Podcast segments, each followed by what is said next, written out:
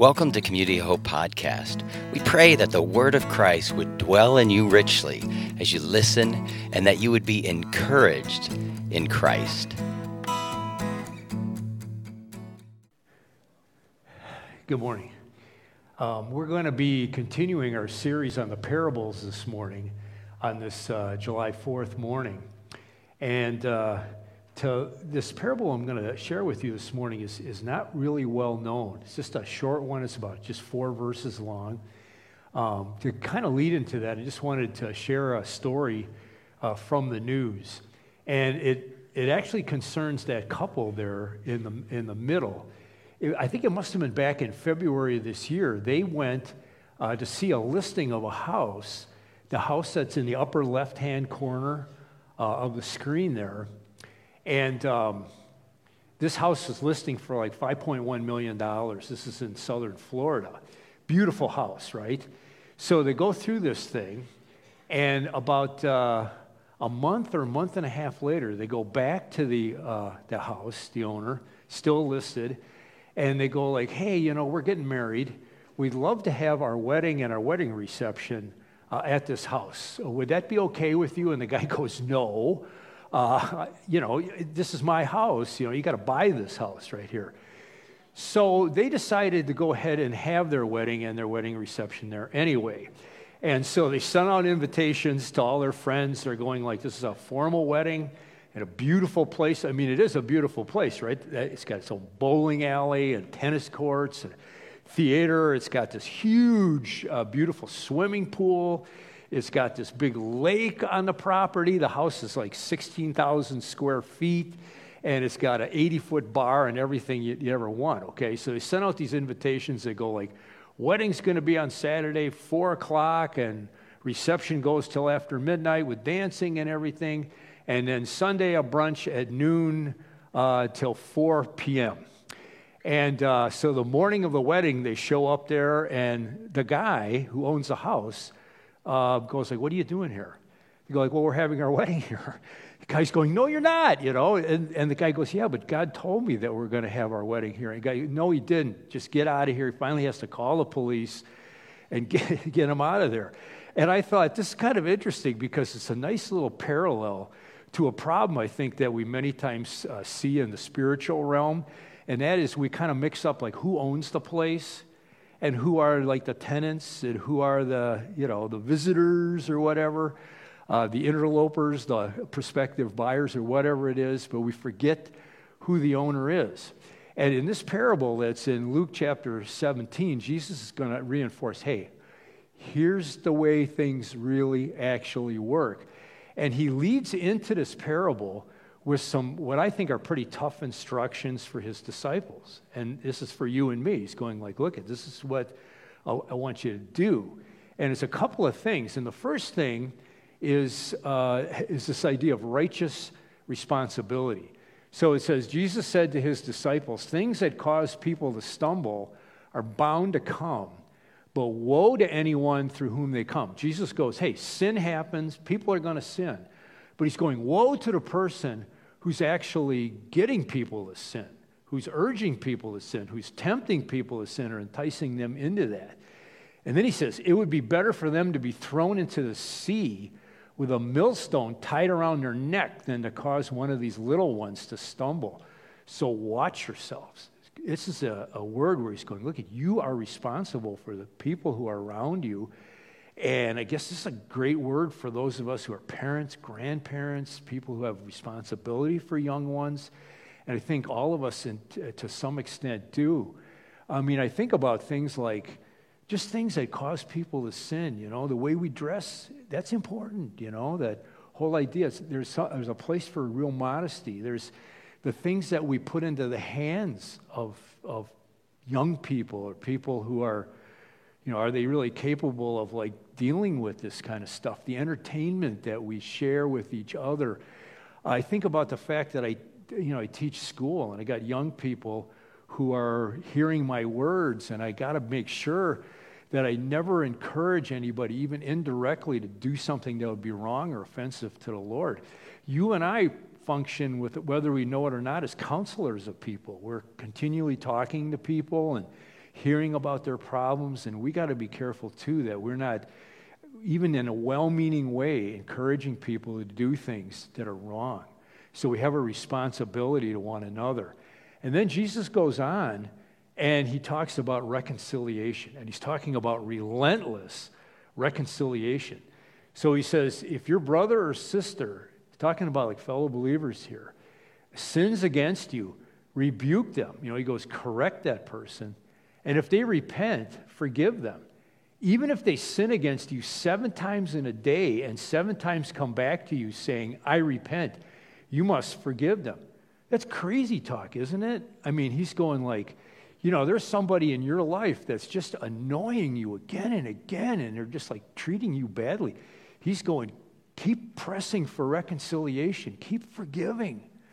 And I, you know, there are people that come into our lives that are just like painful, you know, and I think about all the times that like I hear about, rela- you know, marit- uh, marital relationships where people just get fed up with one another and, and give up. And he's going, no, don't give up. Reconcile. Do that. Do that. Do everything that you can. Keep forgiving. Keep forgiving. That's, this is hard stuff. Hard stuff. It reminded me of a story that I read about a guy named Mauricio Estrella. Uh, this guy was having this terrible day, and the big thing that was really weighing him down was how he had just been treated and mistreated and mistreated by his estranged wife, and this was still going on, and it was just like, it was just weighing him down. And he gets into work, and uh, they go, it says on his computer screen, your password has expired. And he's going, this is not big, but I don't need this in my life right now. But then he thought, you know, if I got to change my password, and they're making me do this, maybe what I ought to do is, is come up with a password that could change my life. And so he changed his password to forgive her. So every time that he would log in, he'd be reminded of what he needed to do. He said that actually changed his life. You know? Now, you know, I go like, good for you, but it's also hard for us in those times where it's just been painful and painful and painful. How do we do this? And I understand what happens next in this in the scripture here. The disciples said to the Lord, Increase our faith. You know what they're saying? This is too hard. They're going, We don't have enough faith to do this. This is impossible. And then Jesus responds and he replies, No, it's not too hard. He goes, If you have the faith, if you have faith as small as a mustard seed, you can say to this mulberry tree, Be uprooted and planted in the sea, and it will obey you. He goes, You could do impossible things with the smallest amount of faith. In other words, he's going, Look at, I have empowered you. You can do it. And then Jesus goes on at this point and he tells this parable. So I want to show this to you, and I, am going to call this, well, oh, yeah, and just the summary here is it's not a question Jesus is saying of, can I do it? It's a question of, will I? And that has to do with all the things, the commands that, he's, that he lays upon us. So, this is what I would call a parable of the servants from Luke 17, 7 to 10. So, I'm going to read this, this short parable to you. He says, Suppose one of you has a servant plowing or looking after the sheep. Will he say to the servant when he comes in from the field, Come along now and sit down to eat? Won't he rather say, Prepare my supper, get yourself ready, and wait on me while I eat and drink? After that, you may eat and drink. I mean, here's the picture, right? So it's like you've been working and working and working. You know, it's manual labor, you're out there in the fields and everything. You're tired, you're hungry. You come in and you're going like, okay, I can't wait, I need the food. And he goes, Wouldn't the, the master of the servant say, Hey, Get my supper ready. Feed me, and then you can have your food. Will he thank the servant because he did what he was told to do?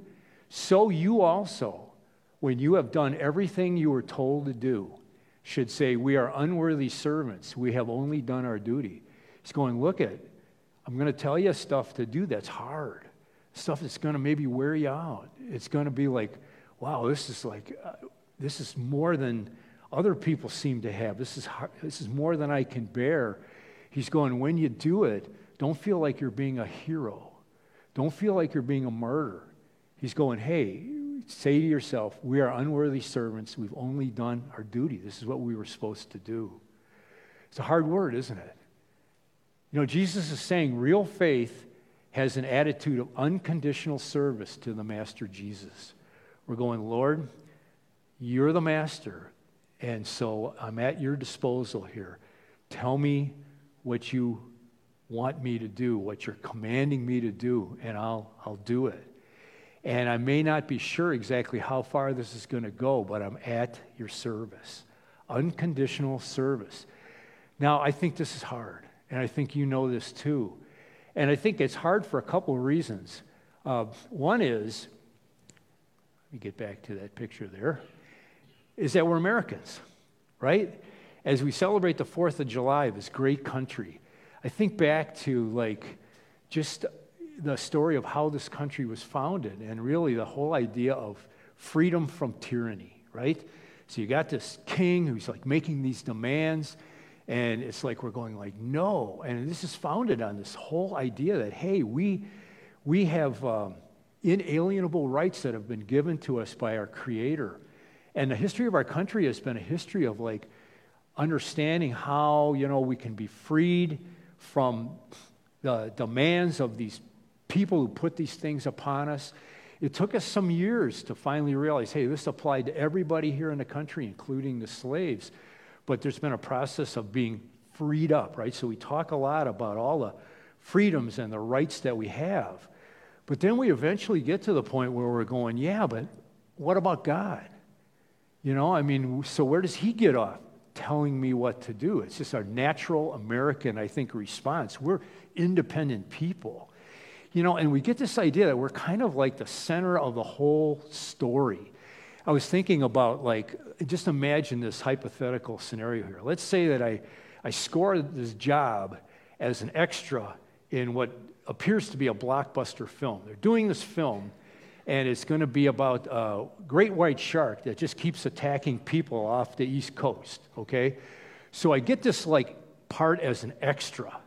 And they go like, we need a bunch of people who are going to be in a scene where it looks like the shark is attacking, and people got to run in out of the water in panic onto the beach. And so where that arrow is pointing right there, that's me. That's my part. I'm the guy, you know?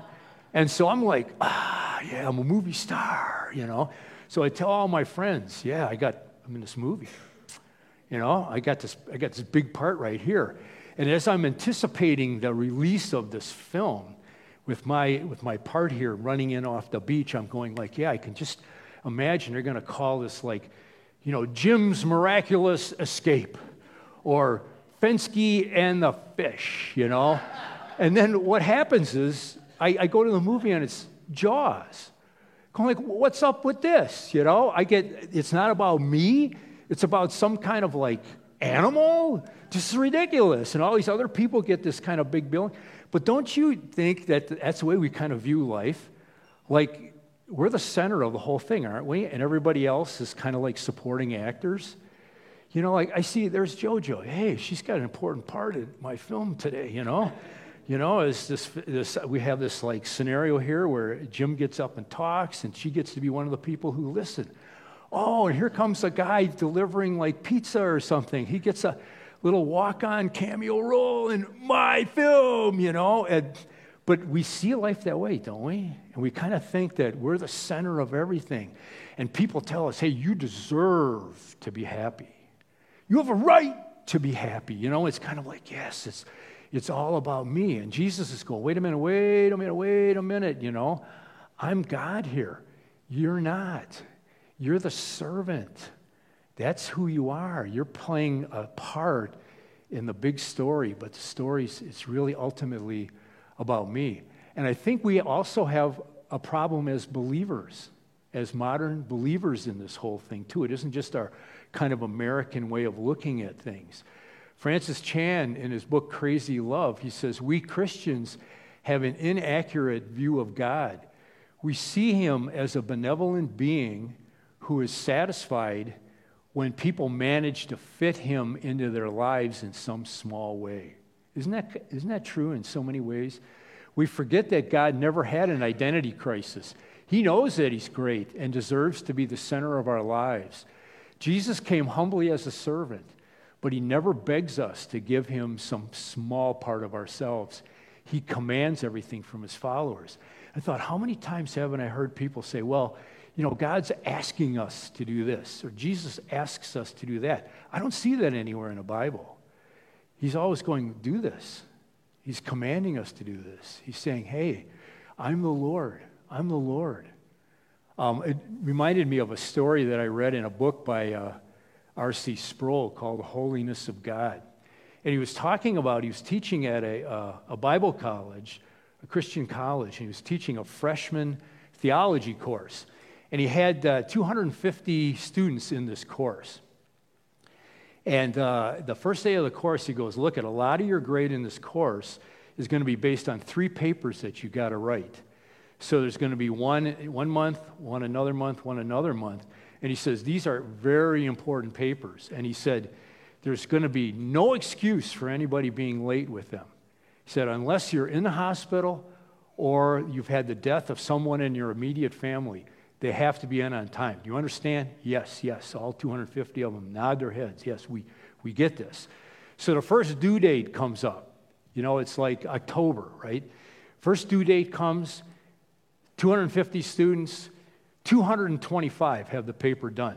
25 didn't, don't have it done. Oh, and they're all like, oh, worry. You know, they go like, ah, oh, you know, Professor Sproul, you know, we, we're just freshmen here, you know, we, are, we aren't used to the demands of college. And it, it's, you know, so we kind of fell behind, and you understand how it goes. And, and, you know, give us a break. Please give us a break. And he goes like, he listens to them and he goes, okay, yeah, I'll, I'll let it go this time. But don't let it happen again. Oh, no, no, we've learned our lesson. So another, the month passes, and it's a second due date. 250 students, this time, 200 have it done. And the, other, the ones who come in this time, they're not quite as like desperate as the ones before, but they go, oh, you know, I, am not quite there. I don't have it quite done. And they got one excuse and another. Please give us a break. And he goes like, all right, but this is the last time this is going to happen. Well, you know what happens the next month, right? 150 kids have the paper done. The other ones are pretty nonchalant about it. You know, like, hey, I'll, I'll be getting it in pretty soon. Hey, trust me on this, you know. And he's going, hey, Mulvaney, do you have your paper? Uh, no. He goes, F. He goes like, Jones, do you have your paper? No. F. Jones goes, that's not fair. He goes, Jones, I seem to recall that last month you didn't have your paper in on time either. You get an F for that as well. You want fairness? You're going to get fairness right here. And Sproul says this He says, The normal activity of God involves far more mercy than I showed those students with their term papers. Isn't that true? I mean, if you think about even the trajectory of our own lives, think of how many times have we just kind of blown God off straight away and just even planned sins ahead of time, assuming He's going to forgive us for those things. It, we presume upon the grace of God. And Jesus is going, No, no, no, it isn't. Remember who you are. Remember what's going on. I'm the master right here.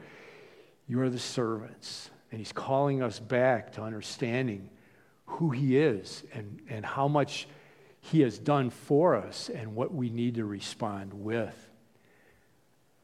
You know, what's interesting is after Jesus tells this parable, there's a number of stories of what happened in his ministry that follow this up where people just really went, you know what, I, can't do it. There were deal breakers in their lives where they counted the cost and said the cost is too high.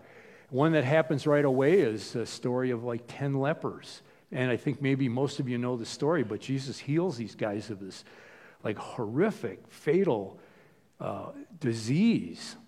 And uh, they're healed as they're going away from him after asking him for healing and only one of them comes back. And Jesus asks, Didn't I heal 10 men?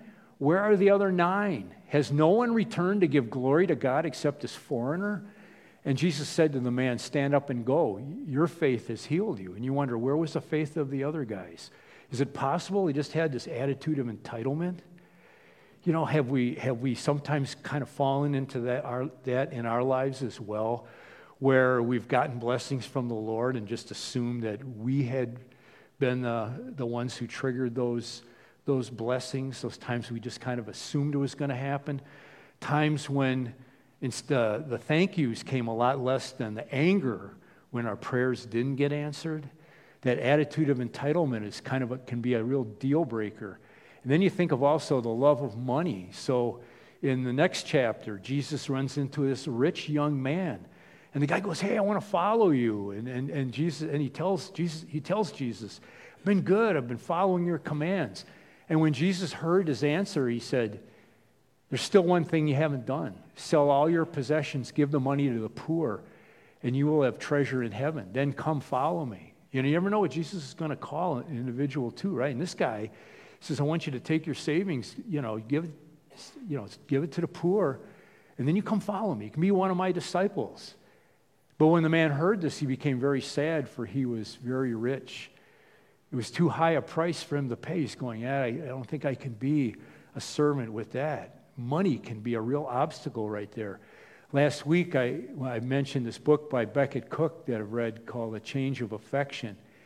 And uh, when Becket became a believer, he was really zealous to go to his friends and, and share the gospel with them, and a number of them uh, began to follow the Lord. And he had this friend named Lucas who owned a, uh, owned a furniture store in, um, in West Hollywood. And he invited Lucas to church, and Lucas came to church, and Lucas heard the gospel message, and he goes, I, I, I love this. This is great. I'm, uh, this is such an attractive thing. I haven't heard this before. He says, I'm going to be back. But then he didn't come back the next week or the week after. And finally, uh, Becket finally ran into him in the furniture store uh, one day. And he goes, Hey, you didn't come back to church? And he said, You know what? I, I love the message of the gospel, he said, but I went on the church's website and I found that you guys hold to the biblical view about sexuality, and I, I, I can't, I can't go with that. And Cook says this When I boldly urged him to choose Christ over his sexual identity, he became flustered. I explained to him what was at stake, but he asked how he could be expected to give up such a nice life with his boyfriend. Uh, Lucas, like the rich young man, had chosen something that was more important to him than Christ. He counted the cost and decided not to deny himself. And so these deal breakers, you know, it's like, whoa, am I willing to become that servant that Jesus is saying? I, that's, that's what you, I'm the master. Wants you to unconditionally follow me to, to make that effort to follow me in spite of where, wherever it's going to lead. You know, paradoxically, though, what's interesting is that God's servants are God's friend. Friends, we look at this whole thing here and we go like, this is just another tyrant here. This is like George III. How can I, how can I live with this? How can I go with, with a God who's like this? But what's interesting is sometime later, Jesus talked to his disciples. And this was on the night before he went to the cross to pay the price for sin, to bring us that reconciliation between God, between God and us. And he told his disciples, he unfolded to them in three chapters the whole plan and how he had to go to the cross, what that was going to mean, and how he was going to send his spirit to empower us to do all the things that he's calling us to do. And then he said to them this in John 15. He said, You are my friends if you do what I command. I no longer call you servants because a master doesn't confide in his servants. Now you are my friends since I have told you everything the Father told me. You didn't choose me, I chose you. I appointed you to go and produce lasting fruit so that the Father will give you whatever you ask for in my name. This is my command love each other. He circles back to those teachings in Luke 17 where he talked about loving one another, even if it's a costly thing that we got to keep pursuing. But I thought what was interesting about this, he's going like, you know, I called you my servants, but you've been serving me, and I want you to understand you're my friends because you're getting it. You're getting it. And this is one of the awesome things about being servants of Christ is that as, as we servants of Christ come to know him better, his friendship with us is revealed. And we start to realize hey, all these things that he was telling us to do, they were good things. They all were good things for us. And these things he was telling us, no, I don't want you to do that, those were things that he knew weren't good for us at all. He was our friend. You know, the, the analogy that I, I thought of right here was when my son Adam was in, in the Marines and he went through that, that basic training. And it was, it was horrific. You know, and they had these drill sergeants so just get into your face about everything. And I remember these guys are scary. I remember going out for his graduation out in San Diego, and the drill sergeants addressed us, and, and I was I'm going like, I'm a parent, I'm not even a Marine. I'm scared to death of these guys. If I don't do what they say, they're gonna kill me, you know? And I know that in the first couple of weeks of basic training, it's like these Marines, oh, these guys are horrible. They're terrible. They hate me. It's awful. But as time went along and they saw the results of that, they started realizing hey, these guys are doing this for my good. And they grew in their respect. I don't know if they ever came to love the drill sergeant, you know what I'm saying? But they started realizing this guy's a friend, he's not an, he's not an enemy. And that's what we start to realize as we start living for the Lord. Our eyes are open.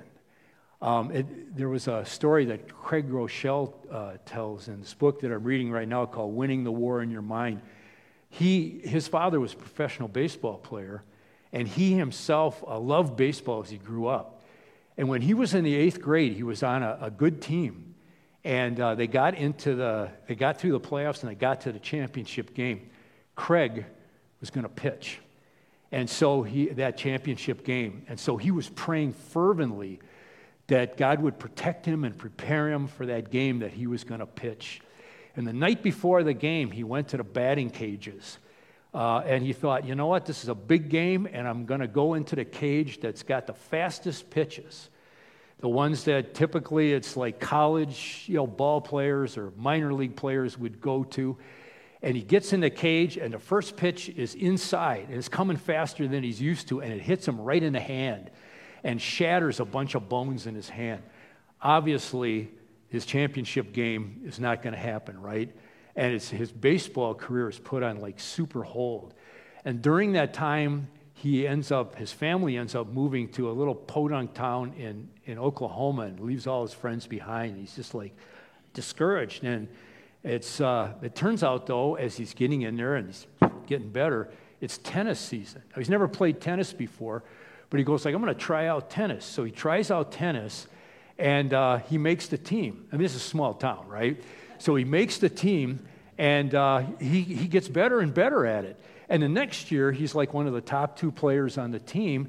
And by the time he's a senior, he's like, uh, you know, his, his team wins the state championship, and he gets a full ride scholarship to a major university as a, with a full ride tennis scholarship. He goes to this college, and while he's at this college, he joins this Christian fellowship, and he really comes alive for, for the Lord. In fact, he's like known in this college for being a Jesus freak. And this girl comes up to him one day, and she goes like, "You're such a Jesus freak." There's this girl here uh, at college here. She's a Jesus freak too, and you ought to meet her. Uh, you'll probably end up marrying her. And so he goes like, well, that's interesting. And so he makes it a point to meet this girl he ends up falling in love with her and they get married. And now they have six kids. And he's like a Christian minister who's doing great things for the Lord, and she's working side by side with him. And he says this. And why did this happen? Because of what God didn't do. He didn't answer my prayer to protect me and prepare me for the championship baseball game. You know, the Lord opens our eyes, doesn't He? As we go along with Him and we know Him more and more, we start realizing hey, that stuff that I felt like he was like drill sergeanting me and beating me up and putting me through that stuff, or that stuff that he told me that to do, and I and I thought this is too much, or tell me to quit, and I thought no, I love that. Th-. We started realizing that was all for my good, and he's my friend, and I think that's what that where this parable goes. You know, he's going, look at I want you to understand that you're my servants, and I want you to trust me unconditionally, and know that you're going to start realizing as the time goes along that you're my friends and my friendship is forever. So let's, let's pray. Father, as uh, we come to you this morning, we want to thank you uh, for all that you've done in our lives. And a lot of it doesn't even make sense at this point. It just seems so pointless, maybe, to some of us as we look at, at what's going on or what's gone on here.